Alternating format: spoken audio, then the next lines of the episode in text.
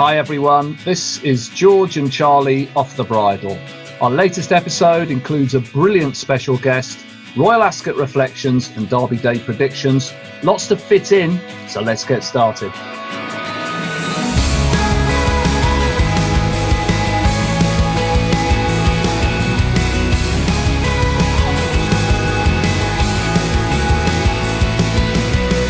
I'm Tony Rushman and I'm joined as always by racehorse trainers George Scott and Charlie Fellowes. For regular listeners, welcome back.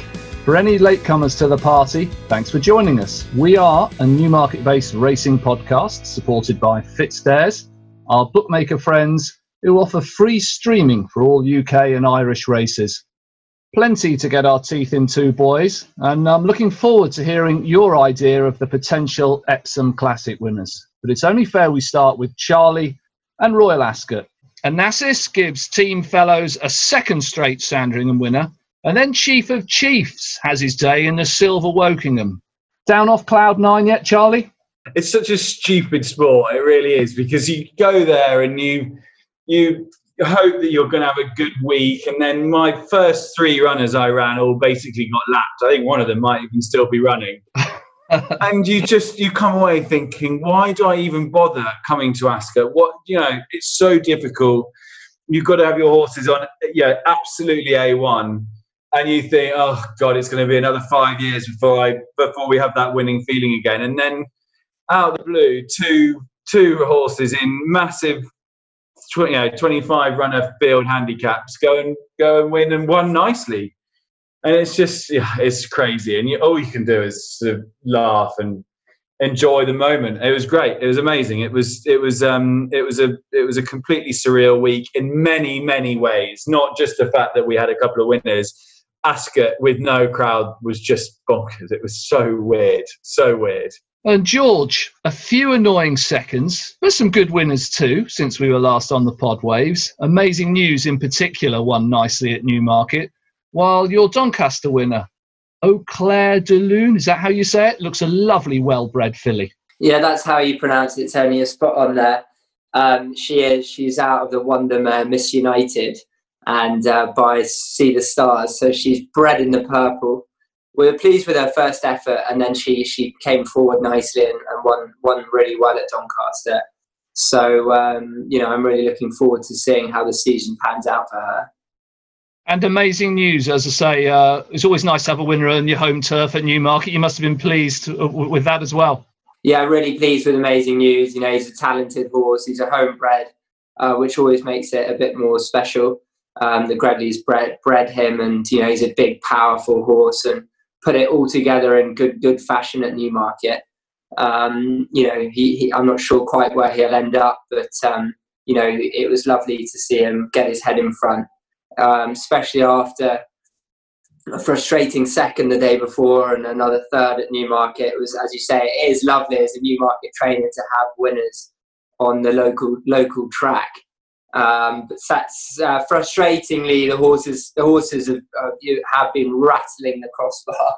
Uh, I think we've had eight or nine seconds to three winners and a couple of thirds as well. So you know, I think overall a very, very positive outlook. Uh, there's very few times that we've gone to the track and been disappointed with the horse's performance in the last three weeks. And um, all they can do is run their best, and, and, and they are doing that, and we'll find the right races for them moving forward. Very good. That's George and Charlie's recent success stories. In section two, we shall be joined by Angus Gold, racing manager for Shadwell Sheikh Hamdan bin Rashid Al Maktoum's globally renowned racing and breeding operation. So, Angus Gold is our special guest. Angus has worked for Shadwell for over 30 years and has seen Sheikh Hamdan's famous blue and white silks carried by many world class racehorses such as Nashwan, Taghrooda, Dayjur, Muhaarar, and most recently Battaash. The last named was one of six winners for Sheikh Hamdan at the 2020 Royal Ascot Festival, where he was the leading owner. Angus, thank you so much for joining us. For those of us that don't know, can you give us a little bit of career background and how you came to work for Sheikh Hamdan back in the mid to late 1980s? Um, well, that bit's very easy, Tony. That was sheer luck of being in the right place at the right time. Um, I was working for the British Bloodstock Agency in Newmarket, um, just trying to sort of work my way up the ladder and get a foothold. Um, and luckily, it was the early day, relatively early days of the Maktoum involvement in this country. Uh, and obviously, I think Sheikh Mohammed was, he, his brother had spoken to him and said his operation was getting larger. And did he know of anybody who might come and help to look after the horses and training?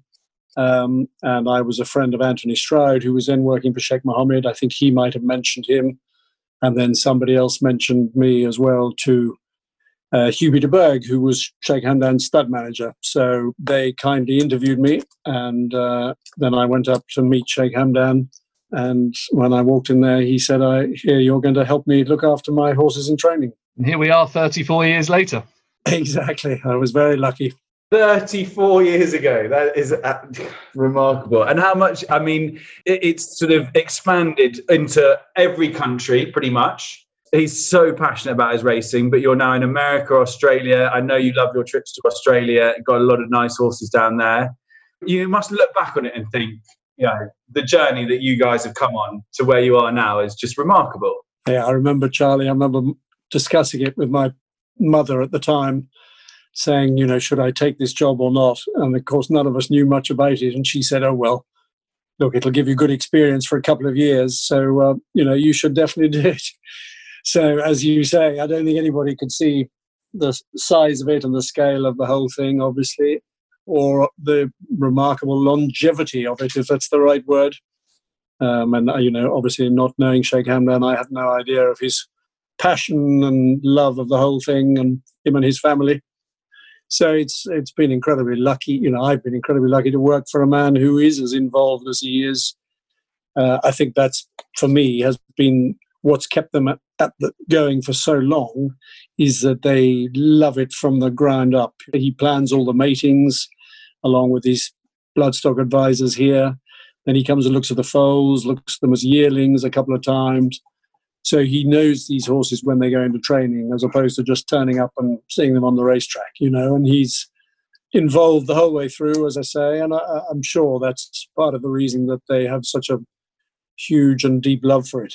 Angus, just um, following on from from what you were just saying there, I was speaking to Tony earlier, and you know, in terms of the the, the wider public and an opportunity to get access to Sheikh Hamdan, you know, his his passion to stay in the game and not only stay in the game, but sort of promote and extend his interest. Certainly, in my experience, the whole family that I've dealt with, they're blessed with extraordinary memories, and he's got a sort of uncanny knack of remembering horses. Uh, we were looking at a horse last year, which was what 2019, and he suddenly turned to me and he, a yearling. This was at the sales. He turned to me and he said, "He reminds me of completely of Erhaab, who won the Derby in whatever year he did, a long time ago, 94 or something." You know, and, and I looked at this horse and I thought, God, he's absolutely right. Uh, but you know, it would never have entered my head. And, and those sort of things, you know, they were brought up with horses, the Maktoums as children, and and obviously, you know, they that's where their deep love comes from, along with their camels and their falcons and what have you. Um, so I think the fact that that they literally grew up uh, surrounded by horses and used them um, you know, to get around probably in those days, in the early days uh, and and you know it's, it's just gone on from there. And as you say, this and this encyclopedic memory and knowledge, um, you know, and he's fascinating when you go to different parts of the world. He he would recognize the fact you need to look for a different type of horse for American racing, maybe than European racing. And sadly, I've never been able to get him to Australia, but um, you know, I, I, think they they're just fascinated by it. And for me, having been lucky enough to work for him for so long, it, it's much more satisfying to be involved with somebody who loves it as much as that. And Ascot two weeks ago must have been, I mean, uh, obviously, I'm sure he would love to have been there. Uh, would love nothing more than to have been there with all of his entourage and his friends and uh, you know celebrate all those winners. But he would he was obviously watching at home with a whole load of you know mates and enjoying every minute of it. And you know, I don't think there's anyone in racing that begrudged him a single one of those winners because of his uh, passion, yeah, his passion and his um, he's been so loyal throughout the time he's been in racing that he's just he's everything that anyone would like uh, as a trainer, you know, from an owner. I think that's absolutely right, Charlie. They, you know, they are known for their loyalty and Sheikh Hamdan particularly. I said hint, hint. So any trainer would want for an owner. I'll check the book. It, it, looks a bit full at the moment, but I'll see if there are any vacancies for two young, young up and coming thrusters. Yeah, we come as a package, Angus. So um, if Charlie gets yearlings, I have to get them too. Okay, fair enough. Fair enough. uh, but uh, as you say, look, it, it's you know, I was so thrilled for him. Um, we've had a couple of quiet years, and and to see everything come together on the big stage obviously it's been such a strange year for everybody so it wasn't probably as rewarding for him emotionally as it could have been if he'd been there but i think just to be able to sit and watch six winners at, at the at the olympics of racing you know was a very special week for him one of those six of course was battaash angus and uh, to watch that race was to be in awe of something different, something special, the way that horse traveled into his race, that extraordinary speed. Um, how exciting is it for you to to be connected to a horse like that and presumably see him in his home gallops from time to time and just just know that when he races something spectacular could happen and did. He's such a funny horse, Tony, because others would disagree. I'm sure Charlie Hills wouldn't agree with me, but in my experience, nine times out of ten, when you see a good horse, they have a look about them. Uh, they have something about them. This horse doesn't. He's a small horse. You, he walks straight past him in the string. You wouldn't notice him. He's just very talented and very fast. Um, so, eh, and I suppose also the sort of aura that he's built up around him because he can suddenly run a, an ordinary race or even a horrible race. So you never quite know what to expect, you know, whereas the only other top class sprinter I've been involved with, who in my mind is a bit out on his own, was Dayjur. And with him, you knew what you were going to get. You know, he was blistering and, and brilliant. This horse is, is sort of has been his own worst enemy at times, and you never quite know. So uh, it's, it's hugely exciting, but you, you just slightly hold your breath till you know that he's on a going day. And can you can you give us plans? What what does the rest of the season look like for Battaash? Um, I think probably just what's been quoted. Goodwood. We'll try Goodwood again. It would be fantastic if he could win that for the fourth year in a row. Um, and then if that works well, then York, and then you know I'm sure Sheikh Hamdan would want him to go to Paris um, again for the Abbaye. And then everyone keeps saying, you know, what about America or the Everest in Australia? But as we've discussed already, he isn't the most straightforward horse, uh, and they've done brilliantly with him. Uh, Charlie, Charlie, and his team to get on top of him, and they've got him in a really sort of good place mentally now. I'm not convinced that he's the sort of horse who wants to be charging around a bend in America, but I might be proven wrong.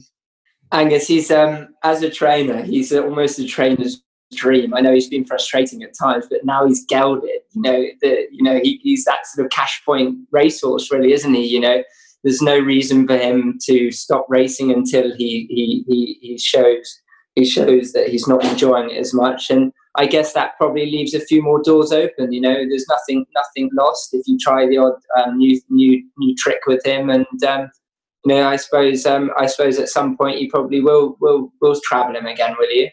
Well, that's right, George. I mean, the great thing is, as you say, it's not like we're trying to protect a stallion career.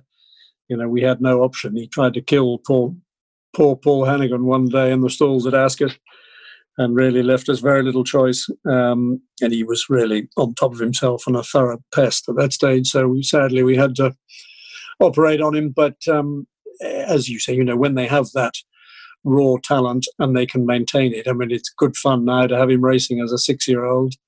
Obviously, you get attached to these horses, like, you know, as we all know with the jumpers, when you have them around a long time, So um, he, he's sort of, you know, we're home free. It's fun from here on in. So if he's still in good form at the end of the season, you know, he might easily think of taking him abroad. You'd love to go take on those Aussie sprinters, wouldn't you? God, that would be so much fun. Can you imagine that straight five at Flemington? Oh, God, take them on. It'd be tempting on a good day, Charlie, wouldn't it? I always remember in my early years, the one thing I always just had in the back of my mind was Colin Hayes, the late great Colin Hayes, saying to me 30 years ago that you know the mile of the middle distance Australian horses were never going to be as good as the Europeans. But he said, I defy anybody to run faster up the straight at Flemington than 55 seconds, whatever it was. And these, when I started going to Australia, and you've been there, you know yourself, these big, common looking sprinters with heads on them like a goodness knows what, and, and a backside the size of this house. And they come out, you know, they're hard to beat uh, on their own territory. So, you know, I would never go there saying we're going to sort of put manners on them. Whereas I think, you know, like Dayjur going to America, we thought he was the best horse and it al- almost proved it. But this fella, you, you just wouldn't quite know, you know, against the best of the Southern Hemisphere horses. But it'd be fun to try. Angus, can I ask? I, I know it's hard to choose between friends, um, but of the horses that you've been around and enjoyed watching and winning, which are the ones, which were the race days that uh, you'll always take with you is that, that extra bit special that you'll, you'll never forget, the unforgettable moments, if you like? Funny enough, Tony, um, you know, the obvious things to say are a derby or Nashwan was, I mean, Sheikh Hamdan would say undoubtedly Nashwan winning the derby because that was his first derby winner and, and a homebred. And, you know, that's the culmination of anything for an owner breeder. Um, for me, the, the one that sticks in my mind is Dayjur winning at York. Uh, that was a blistering display of class and speed. And I saw Willie quoted the other day, Willie Carson, in his article mentioning that, and that's always stuck with me. Um, uh, you know, we've been lucky. We've had some other great days. Taghrooda winning the King George was very, very special for me. Um, and Salsabil was exceptional. And occasionally you get, you know, you get one with a uh, not necessarily a top class horse that comes out and surprises everyone that's particularly satisfying. But if for just one display of class, it would be Dayjur or York. Who would you put? Who would you put in the bracket of um, of horses that you didn't expect and then went and surprised you on the racetrack?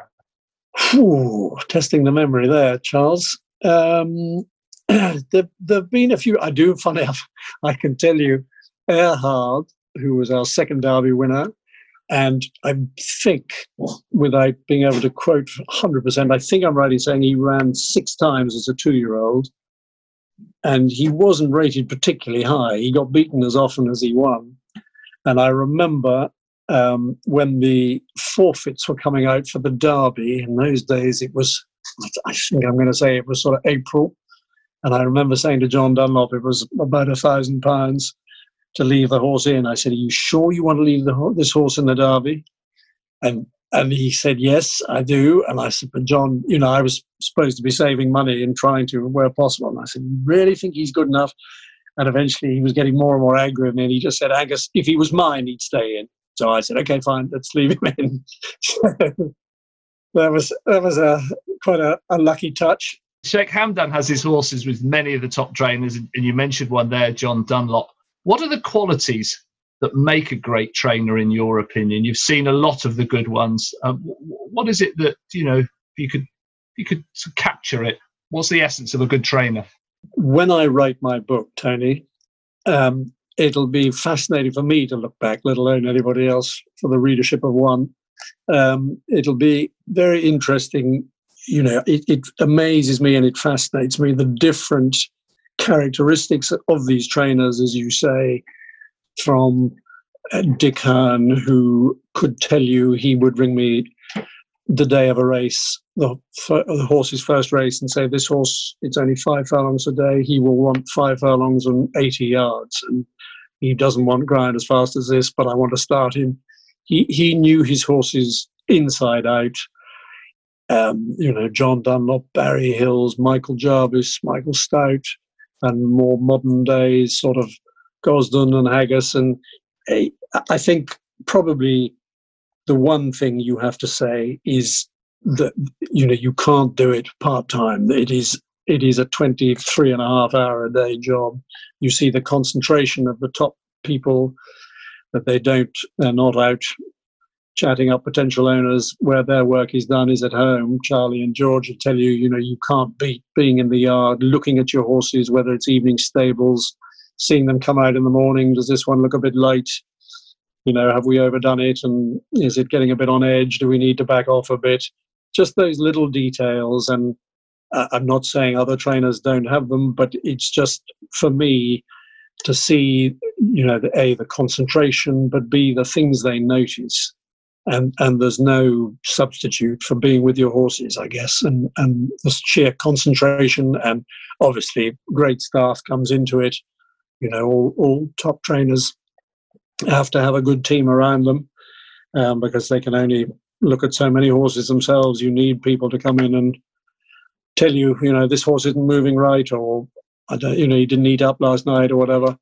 But uh, I think, as just to recap, I mean, the, the one thing is their concentration levels, that what they notice about horses.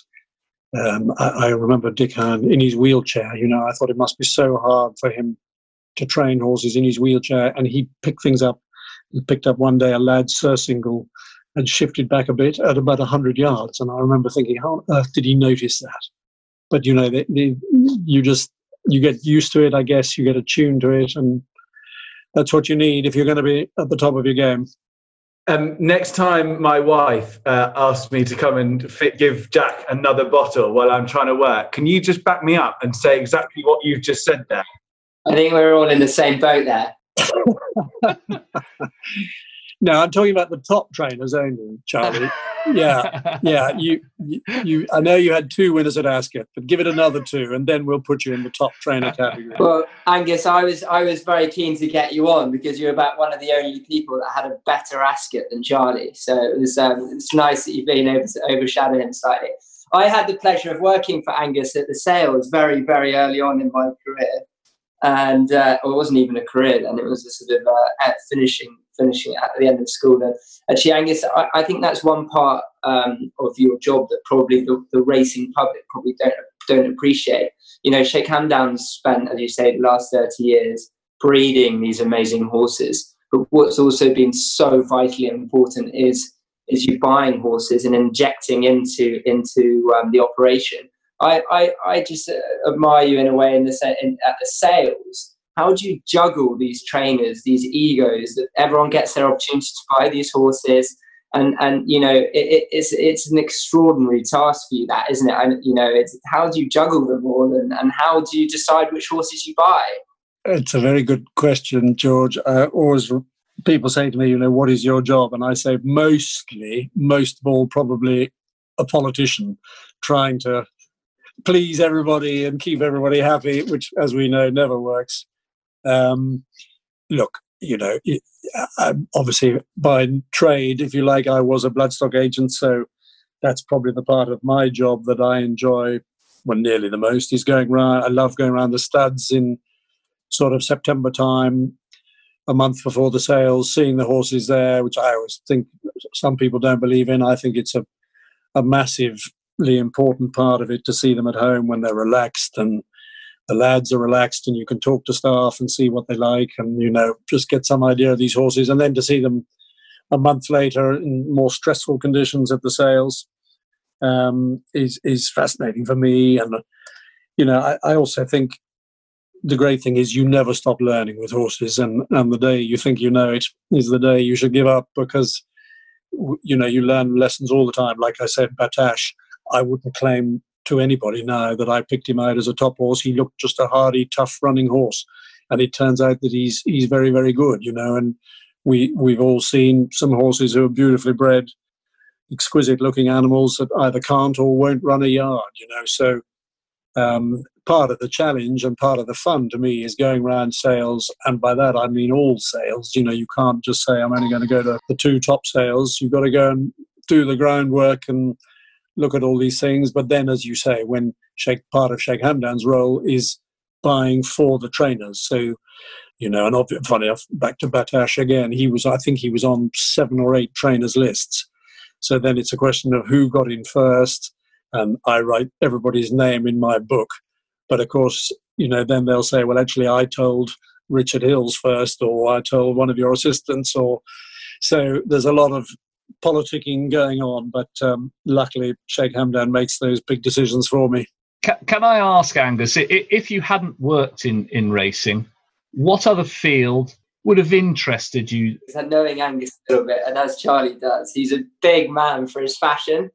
Aren't you? You're, you, you love going shopping. You're a big shopaholic, aren't you? I remember you going to a mall in Kentucky with you, and you potted around there like an old granny, buying little bits and bobs, new jumpers. This is nice. He couldn't get you out of there. I can't deny it, Tony. He's he's nailed me. Um, yeah, but then the, the clothes are cheaper right there, George. So you know it made sense in those days. But I think now, post COVID, and like you two, as a well, no, you two are young fathers, as I'm an ancient father now of a young child. I think my shopping days are behind me, sadly. Um, Tony, I, I tell you what, if I had my time again, um, I'm completely fascinated by wine. Uh, I wish I knew more about it, and I would love to work in the wine industry in some description, uh, maybe as a sort of consultant to all the big wineries and a, a, man like Michel Rolland, I think he's called, who goes around advising them. Um, obviously, any other sports, you know, I would love to have done, but certainly uh, that in my later life, um, I, I, would love to have known more about my history I love my history now, but it I didn't read for 30 years while I was busy working, so I'm only getting back into it now. But uh, I'll settle for for a successful wine wine career. And with it being Derby week, we can't let you go without um, asking you to run your eye over the Derby field. I know Sheikh Hamdan hasn't got a runner uh, in the Derby this year, but I'm sure you will have had a close look at the uh, declared 16 what what looks like your idea of uh, the type of horses that will be playing out the finish? Tony, I can't tell you enough. I know nobody can really, but about Aidan's horses this year, you know, a we haven't seen that much of them uh, for understandable reasons, uh, and I so I don't know, and I haven't watched their races to work out which of them is the most likely to improve. Um, I, I, hate to pick a favourite, but I would love to see Ed Walker's horse win it. I was so impressed with him for on Bjorn Nielsen the way he travelled that day at Lingfield. Again, we, we won't know the quality of the race for a, for a while, but uh, he travelled like a proper horse. Um, you'd love to see that, and you guys know as well as I do. The one thing you need at Epsom is a horse who travels. If you're off the bridle before you start freewheeling down that hill, you're in trouble. Um, so I would love to see him. I'd love to see William Muir's horse, William Muir's horse, run a big race. And obviously Andrew with Kameko, I thought he was an impressive winner of the Guineas. Just got the impression, and I might be talking rubbish, that I wasn't convinced that his action would be suited to Epsom. It's such a funny track. But uh, that's just off the top of my head. I don't know the horse, and I was very impressed with him in the Guineas, and he was a very worthy winner. So you know, again, I'd love to see him run a good race. I just think it's a, there's a chance that it's been such a strange year for everybody, and nobody's been able to get enough runs into their horses. You know, something that's going to come along possibly and improve more than in other years, just because we haven't seen them. But I'd love to see one of those English horses maybe put it up to Aidan's and and you know emerge the winner on Saturday. Angus, can I just ask? Um, Ed's horse has been drawn in the one hole there with Frankie on. How much of a concern would that be to you if uh, you had the Derby favourite and you were drawn in that box? well, he's got the right man on for that, hasn't he, George? Um, look, it's not going to help. But if anybody has the experience of extracting him from a tricky position, what you don't want to do is get slammed down on the fence, and you know you want him to break well, don't you? And you don't want to get stuck further back than you should down on the fence, or you're going to be in trouble. Um, but look, that's up to Lanfranco and, and the racing gods to give him a good break and hope he can take up a good position. I, I do remember, I always remember going back to Erhaab just to make you laugh. I remember Um, he was in a dreadful position, miles back. Can't quite remember what had happened early, but he was got in a terrible spot anyway. And somehow, I don't think it was the world's greatest ever derby, but he managed to extract him. Willie managed to get him out, and he flew home and got up close home.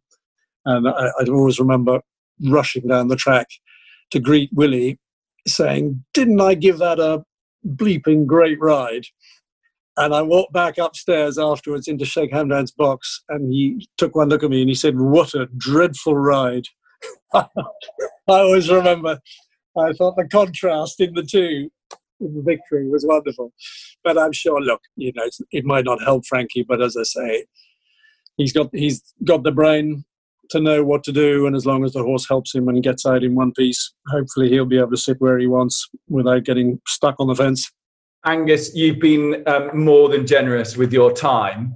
Before you leave, can you give us a couple of horses in your own camp that we should follow for the year? Ooh, um, Charlie, I'll tell you what has been enjoyable, uh, bar the obvious Ascot uh, heroes.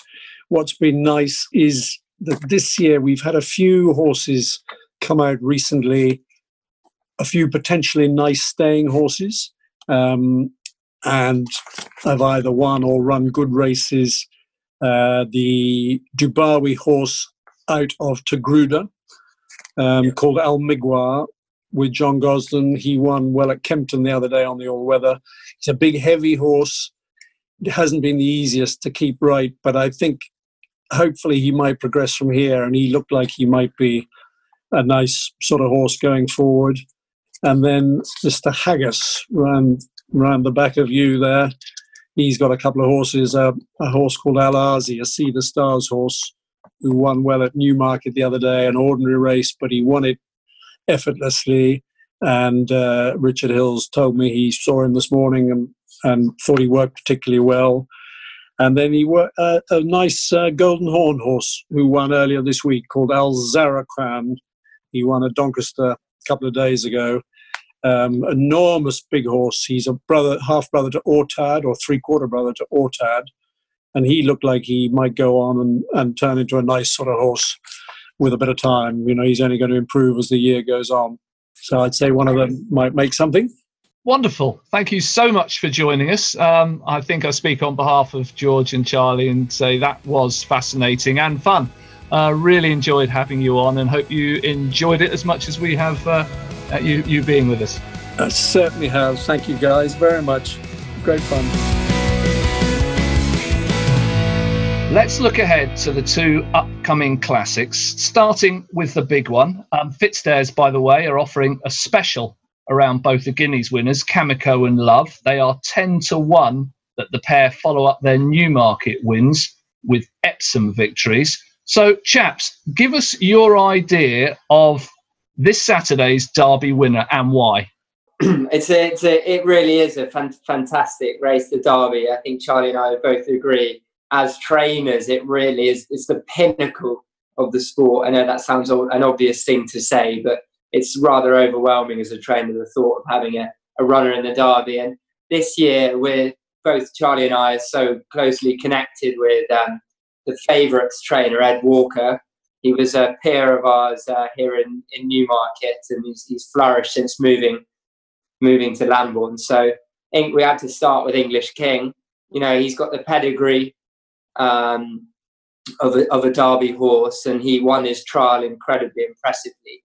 He's been drawn one, and um, Charlie, what are your thoughts on drawn one? I mean, it's um, it, it, in any other race, you're delighted to be drawn on the rail, but it's it's a whole different scenario in, uh, at Epsom. Well, look, they, I, am guessing they're going to be they're going to be pretty patient on him again. That's how they rode him last time. And how many runners are there? What? Sixteen, yeah. Sixteen runners. There's a lot of traffic to overcome. Um, but I suppose if you got if you wanted any jockey on board to negotiate that path, then Frankie's the right person what do I think? I've got. A, I obviously ran in English King's Derby trial, and I just I feel like he was flattered that day. I feel like it was completely set up for a horse to go and run and look as impressive as he did because the fractions that they went in the first three furlongs were stupid, stupid fractions. And Tom Marquand sat off the pace, rode impatiently, and I just think I think he was really it, look. He's a very very good horse. Do I see him as an eleven to four shot in a sixteen runner derby with the Guineas winner as a four to one shot? I'm just not sure. I do. I just I just there's a niggle in me that just everything went so right that day. And I don't think it was the strongest field in the world, the the, the trial. Uh, the form hasn't, you know, been massively frank since then. And I think you've got a Guineas winner that was very, very, very impressive in quite a strong Guineas, and and yet and yet he's not he's not favourite. And I, you know, obviously the stamina is a massive issue, but I've just I've got a feeling I've got a feeling that I, if I could have anything, I'd be on Kameko myself. I'm with Charlie. Um, I, I, like Kameko's Group One winner at two, Classic winner the Guineas at three. Uh, but can I throw an each way horse at you that I think would be half the price if it were trained by John Gosden? Pile Driver wins a Group Two at Ascot.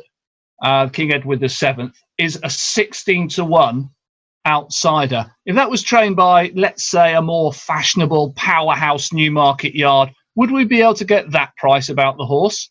No, not necessarily. Would be, you know. I mean, he he's done very little wrong, and as you say, he was um, he was he, he was impressive at Ascot. Um, you know, the reason that these these types of horses are the prices they are is because um, you know William Muir hasn't had many many any a Derby runner, and, and that's reflected probably in, in his price and and also his pedigree. But you know, it has thrown up some some fantastic stories. The race. I'd like to um, I'd, I'd like to mention Vatican City. Um, he's just the most impeccably bred horse um, out of You're So Thrilling. He ran in a really taking trial in the Guineas in, in, in Ireland, where he finished second to Siskin. And if you watch the race back, he he he he has a similar passage to Siskin, but not quite as clear. And he follows him all the way through the line and gallops so strongly through the line. And with his pedigree and being lightly raced, I put him up as a lively outsider. So I'm going to add a little bit of, of meat to the bones on that theory, Georgie, because I, I, I, I hear you. Now, I spoke yesterday at the sales to a um, multiple classic winning, now training son of probably the best trainer we've ever seen. And I asked him who he would ride in the race. And he agreed with you and said if he had the choice, he would ride Vatican City. But he said he doesn't think he will stay. And he said that even though he's by Galileo, everything out of the dam has been a miler. Um, so I don't know. Um, for me, I agree with you. I thought he ran a lovely prep race, but just I'm not I'm not convinced he'll get the trip, not the mile and a half. And you would have thought 16 runners, they're probably not going to hang around. Um, I, I I'm expecting them to go a you know a nice decent pace. Um, especially if O'Brien is trying to is trying to um, find any chinks in Kameko's uh, armor. You know, if they don't, if, if, if his weakness is stamina, they will have highlighted him as the best horse in the field, and they'll be like, right, how do we get this horse built? Now that may play into English King's favour big time, um, but you can bet your bottom dollar that um, that Ballydoyle will be doing everything they can uh, to to, um, to to sort of get Kameko beat. Very good. Some excellent theories and thoughts there on the 2020 Derby. Now for the Oaks it's a bad pun, but will love conquer all, or should we be hoping for Frankly Darling and Team Gosden Dettori? Who who wins the Oaks, guys? Um, it's a re- it's a really interesting question. I'd be interested to hear what Charlie thinks, but um, I don't know. I think probably you have to you have to make Love a, wor- a worthy favourite from how impressive she was in the, in the Guineas, and I think Frankly Darling has obviously got bags of ability, but is probably not as straightforward as love. And I think that in my opinion, and it's just my opinion, I think that might see the difference in the two horses. And I think if there was a crowd there, I'd be even stronger on Love because frankly, Darling just looks an absolute monster, but she looked quite highly strung. Chaz, what do you think? Is that a fair reflection of those two from what you've seen? Yeah, yeah. Look, I think I think um, I'd love I'd love frankly Darling to win the Oaks for um, Anthony Oppenheimer. He has said ever since he won the Derby, he's he has said that there's now only one more race on his list that he wants to win and that he hasn't won and that is the Oaks. He's, uh, he's in several interviews. All the only race he cares about now is the Oaks, and I think um, William Haggas thought that he might win it for him last year, and Frankellina was a little bit disappointing. Um, it looks now like he's got a real chance of winning it with a filly who's done absolutely nothing wrong. Uh, my worry is that the third favourite, Ennistymon, I heard a very big word for that when it won its second start at Leopardstown. Um, apparently, couldn't see it get beat, was going to be a proper filly. And she then ran a big race at Ascot in the Ribblesdale where she was too far back. And I've just got a feeling she might run quite a big race. But Coolmore obviously know fully well that Love uh, you know which order they'd have Love and her in, and and I just the fact that Ennistymon got within a length and a half of Frankly Darling just makes me think that maybe Love is going to be too good for her because I think it's very clear that Love is their first string. Um, so I think it would take a brave man to go. I thought she was supremely impressive in the in the Guineas. Um, having no like, it wasn't even like it was that easy. She was on the outside Ryan was so confident on her, just said, you know, he would just never clearly ever thought he was going to get beaten. And she's bred to stay a mile and a half. I think it's, yeah, I'd love to see Frankly Darling do it, but I've just, I've got a feeling that Love's going to be too good. She might be a different class. No, it's been a great episode, hasn't it? Um, and finally, uh, all we really now need is uh, is a winner from both Eve Lodge and Bedford House. Uh, what should we be looking forward to from your respective stables in the next few days, weeks, etc.? Well, I actually backed one of Charlie's horses the other day, which uh, was a rare one that got beat. So he probably he owes me a winner. I had uh, May. I like Mayfair. I like that filly. Yeah. It was a bit of a funny race, wasn't it? You know, she was. Um, go dirty after the race. Yeah, there you go.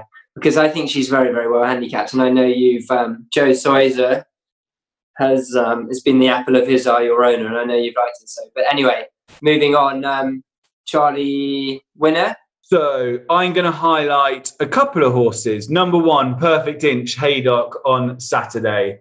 Dark Angel of Mr. Oppenheimer's. Uh, if Frankly Darling doesn't win, hopefully this will make you feel slightly better. It's not really the same kettle of fish, but hey ho. Um, she is a very, very nice filly. There wouldn't be much between her and my Sandringham winner. Um, she runs in a mile novice for fillies only. She will love the cut in the ground up at Haydock. I will be very, very, very disappointed if she gets beat. It's quite a competitive race, but I think she's pretty decent. I'll also give a little shout out for my Sandringham winner, Onassis, who runs in the Princess Elizabeth at Epsom. Um, it's a very competitive race. We've got a lot to find on ratings, but I think my filly was head and shoulders better than anything in the Sandringham, and I think her handicap mark completely uh, underjudges her. Um, she'll love Epsom. Any rain is a plus. The ground is good, and if we can finish in the first three, that will be a massive job done because some black type would be great. So she'll run at Epsom. I'm really looking forward to running her. I think she'll love it. We've got Ryan Moore on board. And big horse called Jeremiah, if he gets in to the uh, Old Newton Cup on Sunday, um, he is massive. He is absolutely enormous. He's very well named. He, he is uh, hopefully going to get into the Old Newton Cup on Sunday at Haydock big field over a mile and a half will really suit him. He had a pipe opener in a Cigaro uh, about a month ago uh, where he ran really well and didn't get home. Travelled very, very, very well that day. I think a big field will suit him. Cutting the ground will be no problem. Um, and I'm looking. I'm really looking forward to seeing him run. He could run a really nice race. Yeah, got a few runners next week. Uh, we've touched on the Sea the Stars filly or Claire de Lune. She's got multiple entries. Um, she got an opening mark of 77. That is a gift. That is as well handicapped as Mayfair Pompette is. Un cadeau from the handicapper. Well, we'll see. But yeah, we definitely feel like she's uh, very, very well handicapped. And, you know, we're going to just bring her up through the ranks steadily. So wherever she runs, she'd hold a pretty good chance. I run a James Garfield's sister possibly at Newmarket, although I'm trying to avoid very fast ground. I would think on the first day of the July Festival on a virgin track that it wouldn't be it wouldn't be rattling quick. But she's a showcasing filly called Great Vibes, and she's working in the morning. She's sort of just showing a little bit of a little bit of magic dust compared to the rest of my two year olds anyway. So we'll see where she ends up. I'm not saying she's going to win first time, but I think she's she's quite smart. And um, other bits and bobs. Sarvan's knocked on the door a couple of times. He, he might run next week if there's some rain about. So looking forward to it. He's a nice horse, that Sarvan, isn't he?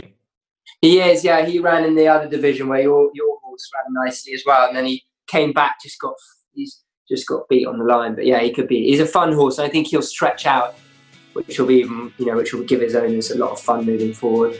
Okay, men, very good to see you via Zoom and hear your thoughts. Best of luck with your upcoming runners. We will all be back in a few weeks. Until then, thanks once more to our partners Fitzdares. Thanks to Carl Homer from Cambridge TV for all round production prowess. And thank you for listening. Goodbye.